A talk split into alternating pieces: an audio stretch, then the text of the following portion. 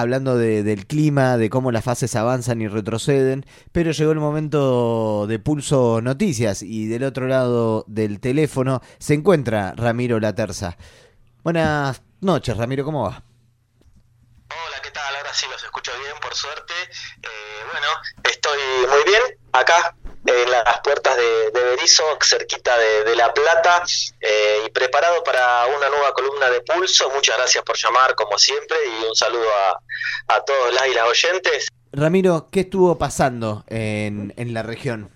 ¿Qué es lo, lo más importante? Bueno, entonces desde México nos venimos hasta el barrio de Villa Elvira a una cuestión muy grave que pasó durante la, la noche del miércoles. Ustedes saben, Villa Elvira es, es una localidad muy grande, uno de los barrios más grandes de- del, del Gran La Plata. Eh, en un momento pare- parece que es solamente ahí entre calle 1 y, y 70, 80 y pico, pero les quiero comentar que que el Villa Elvira es un- una localidad muy grande que va, por un lado va desde Avenida 13 hasta 122, es decir, la ruta 11, y va desde 72 hasta 630.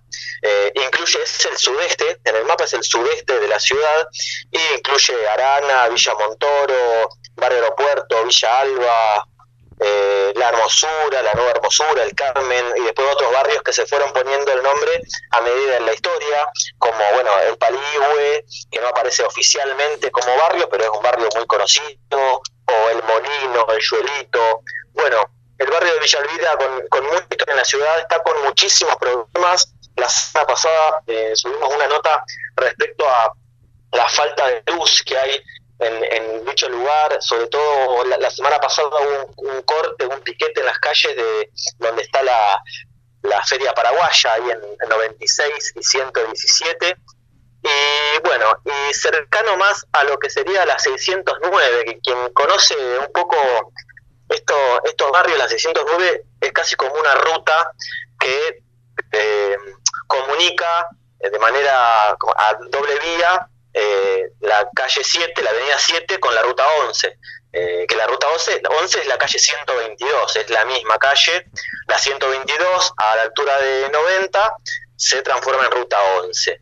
Bueno, eh, en 609 y 122, durante la noche del miércoles, hubo una salvaje represión policial luego de un intento de toma de tierras. ¿sí? Habrán escuchado, leído por ahí, sabían Sí, sí, a mí me llamó la atención eh, cómo se puede llevar adelante un desalojo cuando se supone que no, no, no, no debería. Durante ¿no? esta situación de, de pandemia que estamos atravesando, no debería haber desalojos. Sí, obviamente no debería haber desalojos, es, es un decreto nacional, eh, pero además la forma en que se realizó fue lo que llamó la atención. Eh, la verdad que las respuestas del Estado ante una toma de tierras eh, históricamente son con represión, eh, con desalojos, con violencia, pero de la manera que se dio en un barrio con mucha precariedad, en el marco, como decís vos, de- del aislamiento, y, y sobre todo un barrio que hacía dos semanas que no tiene luz. Sí, así que eso es, es muy Si quieren, dentro de la- los- las, tres entrevistas que realicé para esta ocasión, escuchamos un, primero la crónica de un vecino que no formó parte de la toma de tierras, pero que vive eh, justo enfrente del campito, que le llaman ahí a donde fue el intento de, de toma de tierras en 609 y 122, justo enfrente, para el que conoce también, justo enfrente de lo que se llama la casita de los pibes, esta organización social, hogar, eh, que hace muchas actividades y talleres para niños y niñas. Justo frente a ese lugar, eh, un vecino que no quiso decirnos su nombre nos hacía un relato de cómo fue la situación de la toma y del desalojo que fue feroz. A ver, lo escuchamos. Ah, no sé qué decir. El día martes hubo una usurpación de, de tierra acá en 609 y 122, donde muchas familias fueron afectadas, ya que el movimiento policial que hubo fue muy brusco, donde estaba muy armado. La gente estaba marcando todos los pedacitos de tierras que, que supuestamente querían tomar y al llegar muchos efectivos policiales en, en pleno día armados eh, hacen una junta de toda la gente en medio de una cancha que se, se encuentra acá en 609 y 122 para eh, decirle que, que no podían usurpar y muchas cosas más. En, en un violento diálogo entre los vecinos y, la policía, la policía empieza a reprimir. Este grupo de gente empezó a correr para todos lados desesperadamente ya que la, la respuesta de la policía fue muy agresiva y, y sin tener un lugar para donde correr nada más que campo, la gente se mete al barrio y la policía ignorando que ya habían despejado el lugar, empieza a reprimir en el barrio, llevándose preso a quien se cruzaba y lastimando a aquellos que se encontraban en las calles de Villa Alba. Eh, muchos de ellos fueron apresados por, por andar en la calle y otros por querer usurpar un pedazo de tierra. Yo eh, no estaba en la usurpación, solamente vivo frente a la usurpación y de ver todo la, la, la movida que fue muy, muy, muy, muy grande, porque también muchas familias con sus hijos, muchas mujeres lastimadas, muchos pibes golpeados y muchos han caído presos.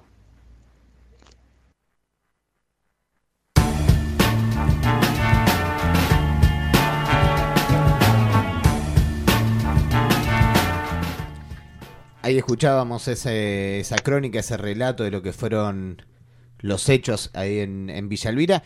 Un relato, como, como anunciabas vos también antes, medio como una, un modus operandum de la operandum, cambié la palabra, eh, de la policía cuando se trata de toma de tierras. Sí, sí, esto fue, fue muy fuerte, como comentábamos eh, hace un ratito, eh, porque no se trató solamente del desalojo de, del campito, como dicen ahí, sino que se trató después de una persecución a todos los barrios alrededor eh, y, según denuncian los vecinos hubo detenciones arbitrarias a cualquiera que esté mirando en la calle eh, en la ruta 609 o durante o digamos en estas en las calles de tierra que hay ahí en, en lo que sería el barrio Villa Alba, eh, El Molino y El Chuelito, que conforman todos Villa Elvira, como, comenzado, como comentábamos ahí sobre la avenida 609. Eh, lo que comentan los vecinos es una, es, una, es una salvaje persecución y represión, donde en las fotos que nos pudieron mandar a, a los medios de prensa no solamente se observan todos los casquillos de, de, balas de goma, sino que también hay proyectiles. ¿sí? Eh, denuncia que varios proyectiles eh, eh, reventaban los techos de, la, de las casas, de que entraban a las casas a las patadas y, y, se, y sacaban gente de ahí. Este, son todas casas eh, muy precarias las que hay por ahí, en, esas, en esas zonas. Así que el, el, el relato es bastante fuerte. Tenemos a otra vecina del lugar que se llama Elisa, y que ella forma parte de lo que es uno de los centros comunitarios que hay en, el, en la zona, digamos, que están haciendo comedor, eh, ollas, como venimos comentando. Elisa es parte de, del Frente de Organizaciones de Lucha, que tiene uno de sus centros comunitarios ahí nomás, a dos cuadras en 609 y 118, y también nos relataba una parte de, la, de lo que sucedió. Y acá la cosa estuvo fuerte. Eh, había mucha gente tomando el terreno y de golpe vino toda la policía y empezó, to empezó todos los balazos, piedrazos, todo. Fue terrible. Recorrieron todo el barrio, se agarraron a quien, a quien quisieron, ni siquiera estaban en el, en el lugar, estaban solamente en la calle mirando. Y, y nada, estuvieron tirando gases, gas pimienta, no, fue una, locura. Jamás había pasado esto en el barrio. Creo que se están aprovechando la cuarentena y todo esto y para poder hacer lo que quisieron, porque desastre hicieron. Aprovecharon que en el barrio varias semanas que estamos sin luz y habrán aprovechado eso también, la oscuridad, para poder meterse, porque se metían por todos lados y no podías hacer nada, porque estabas a oscura en tu casa y no podías hacer nada, ellos se te metían igual. Fue un, caos total.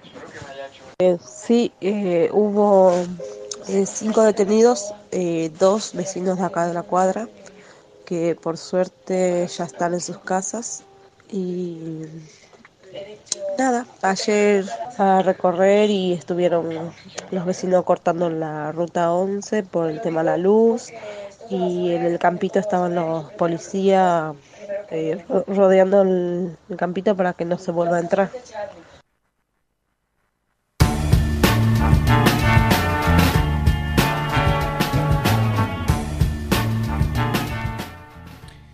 Escuchar el, testimonio de Elisa mientras, por ejemplo, se ven las imágenes que están ahí también subidas en, la página de Pulso, es te das un, panorama terrible de lo que fue eh, el accionar de la policía, ¿no? Esto de la oscuridad, eh, muchísimos barrios de, del Gran La Plata que están con problemas de luz y la ayuda ahí aprovechando.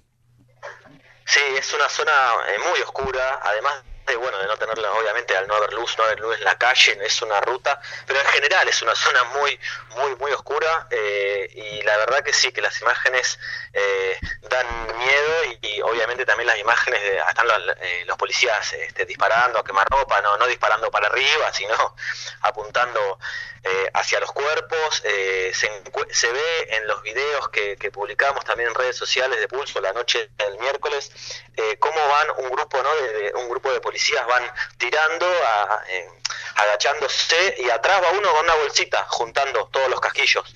Eso también se puede ver en los videos y es muy fuerte del accionar de la policía. Eh, y separando un poco también lo que fue esta feroz represión y desalojo, eh, en, no solamente en el lugar donde se intentó tomar, sino en todos los barrios aledaños, es interesante también analizar, como seguramente lo han hecho eh, otras veces en, en, la radio, cómo es esta, esta demanda de, de acceso a la tierra, de acceso a la vivienda, eh, lo que significa, digamos, la, las millones de personas que viven en nuestro país o las miles de personas que viven en el Gran La Plata en condiciones muy precarias, sin infraestructura, sin servicios básicos y sin la posibilidad de, obviamente, de, comprar nada y, y, tampoco de, alquilar. Sabemos que son familias grandes que y una, un alquiler de, no sé, de dos habitaciones está mínimo 8 mil, 10 mil pesos para, para comenzar, digamos justamente en una ciudad como La Plata, donde los sucesivos gobiernos que, se han dado en las últimas décadas han impulsado leyes y, y, eh, códigos de ordenamiento urbano totalmente en favor de las, de las grandes empresas, totalmente en favor de las grandes inmobiliarias, ¿no? Sí, así es. Eh, en el Partido de La Plata, según un informe que realizó eh, el Registro Público de Villas y Asentamientos de la provincia de Buenos Aires, en el 2015 había 129 urbanizaciones informales, eh, digamos villas, asentamientos precarios, eh, que eran alrededor de 20.000 familias. ¿sí? Y en el 2018 eh, también la organización Techo realizó un, un un informe donde encontraron 188 lugares, así que en cinco años hubo 60 nuevos asentamientos y villas en, en, la ciudad. Y bueno, muchas son en, en, estos campos que, que, hay en la zona de la zona de Villalvira, aquí en el sudeste y sobre todo eh, eh, la, la, población que, que, existe sobre todo en esa en ese lugar es comunidad paraguaya no que se, se observa que está eh, hay un hay un club está la, la, feria paraguaya bueno muchas comunidades paraguayas con una situación muy complicada de, con, de los servicios de los servicios básicos generales sin luz eh, se quedan sin luz en, en, invierno, en la parte más fría del invierno y también en la parte más calurosa del verano, eh, basurales cercanos, incluso el, campito este donde se, se, intentó tomar es donde hay una cantera que utilizaba el municipio eh, otros años atrás y que ahora está clausurada. Y que bueno, muchas de las canteras de, de, la zona también son tristemente recordadas por los vecinos y las vecinas de ahí porque bueno, algunos en el campo donde se intentó tomar es una cantera tristemente recordada por los vecinos porque, eh, bueno, han habido algún niño fallecido por, por esa situación. Si les parece, para ir cerrando, eh, escuchamos a uno de los militantes eh, barriales, de los militantes políticos de la ciudad, Nicolás Salas, que es del Frente de Organizaciones en Lucha, este, este movimiento social que comentaba también en el audio anterior, eh, que pertenece a ELISA y que tiene su centro comunitario en este barrio. Nicolás participa como FOL del comité de crisis que se generó en Villa, Villa Elvira eh, durante esta situación de pandemia y bueno, nos comentaba que hoy en la reunión del comité de crisis todas las organizaciones un poco repudiaron lo que sucedió el miércoles en este barrio. Lo escuchamos. Nada, mi nombre es Nicolás Salas del Frente de Organizaciones en Lucha. Bueno, ahí pudimos charlar lo que aconteció en los últimos días en la localidad, principalmente en el barrio aeropuerto. En principio debatiendo la, la situación de la represión que se dio en el barrio, donde bueno, nosotros varias de nuestras compañeras eh, viven ahí, tuvieron que, lidiar con, digamos, con, el avance de la policía, con balas de goma, con gases, incluso eh, con balas huecas que perforaron techos de casas eh, y que se encontraron en los casquillos por represión. se charló, se debatió eso, más allá, digamos, de, los matices que, que pueda haber en el espacio, sí hay un acuerdo general de que de que la represión no resuelve los conflictos, de, que se repudia eh, ese tipo de accionar como el que se generó en, en aeropuerto, donde bueno, eh, de, casualidad no, no, hubo, digamos, víctimas o personas afectadas, eh, heridos o afectadas en su salud de, mayor consideración, porque bueno, los gases inundaron las casas con niños, habían chicos en la calle que quedaron en el medio de, digamos, de, los gases y las balas de goma y, bueno, digamos, en el comité charlamos esa situación y también estuvimos eh, debatiendo sobre, eh, digamos, la falta de luz y agua que está habiendo en gran parte de los barrios los cortes que se están llevando a cabo por parte de los vecinos, sean 609 y Ruta 11 y en otros puntos, eh, y que la empresa de LAB y el gobierno municipal, municipal hasta ahora no se ha acercado hablar con los vecinos, que en muchos casos son electrodependientes, que, necesitan de la electricidad, obviamente, para conservar los pocos alimentos que, se tienen. Se han quemado heladeras, se han quemado un montón de, artefactos para calefaccionar los hogares y, la, la situación sigue igual.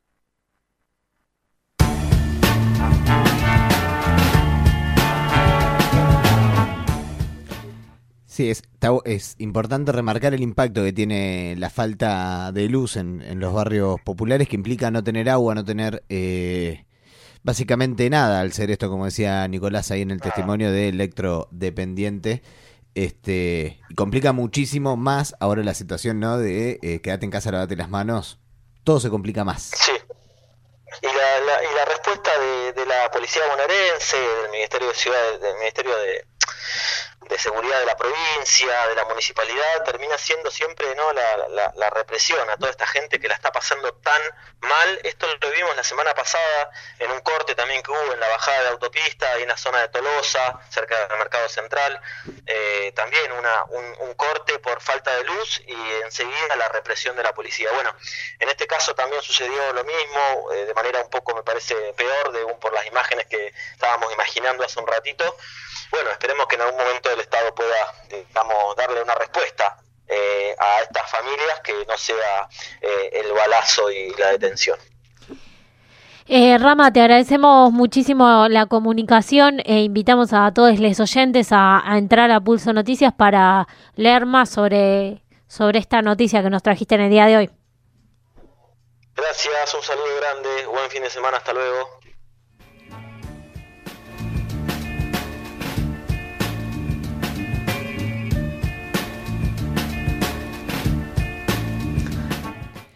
Así pasaba la columna de Pulso con la información de, de este desalojo violento y esta represión.